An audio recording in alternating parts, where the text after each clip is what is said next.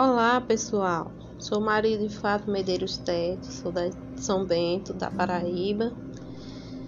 E hoje irei falar um pouco sobre a história de São Bento, mais especificamente a história da origem da fabricação das redes em São Bento. A fabricação das redes em São Bento teve origem indígena ou cabocla, os mesmos que habitavam as margens do rio nesta região tendo início aproximadamente entre 1910 e 1920, quando fabricavam de maneira muito rudimentar as suas redes que funcionavam como se fossem camas.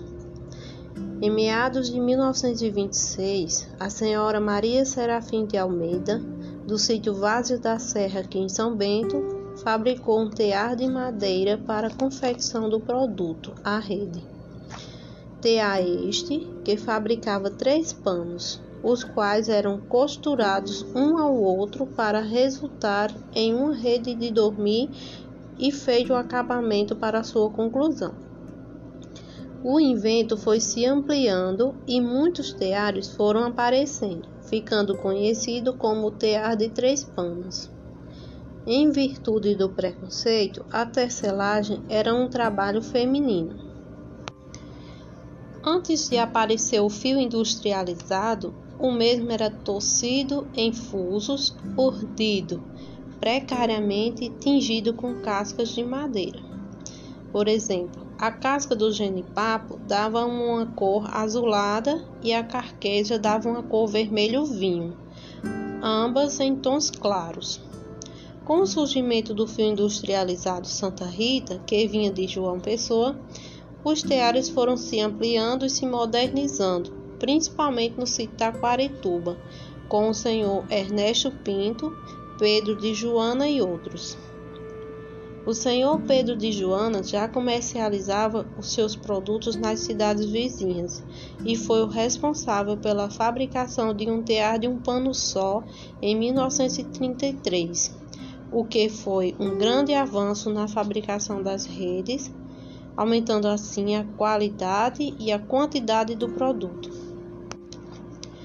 Por se tornar um serviço mais pesado, os operários das máquinas passaram a ser os homens, ficando para as mulheres apenas o acabamento, como a mamucaba, franja, varanda, punho e casear. As redes eram utilizadas não apenas para dormir, mas também para transportar pessoas doentes e sepultar os mortos.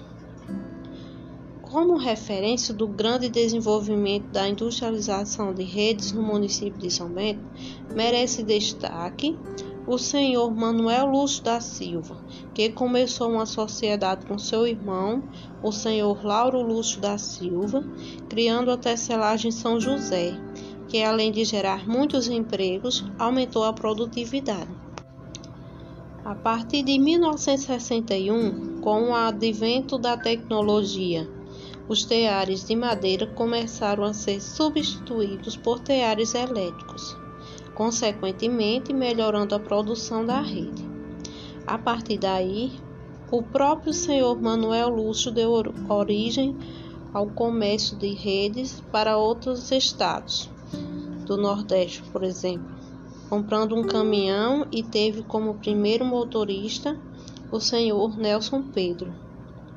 Diante disso, a fabricação de redes passou a ser a grande responsável pela economia do município, onde as tecelagens deram início em fundos de quintal pela própria família e posteriormente se tornavam grandes empresas.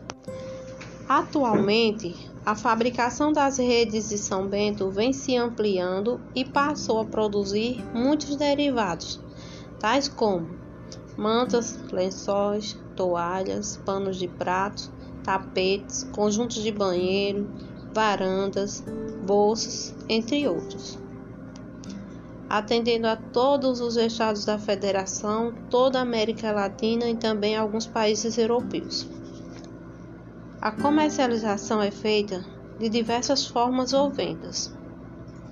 Uns vendem feiras livres de diversas cidades, depósitos, atacado ou caminhões.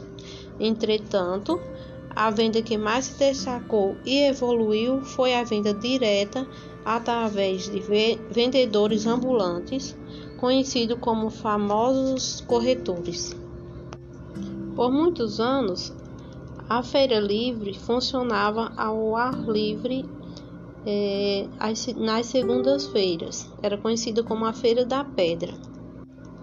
Porém, a partir de 2018, foi construído e inaugurado um espaço destinado à comercialização desses produtos.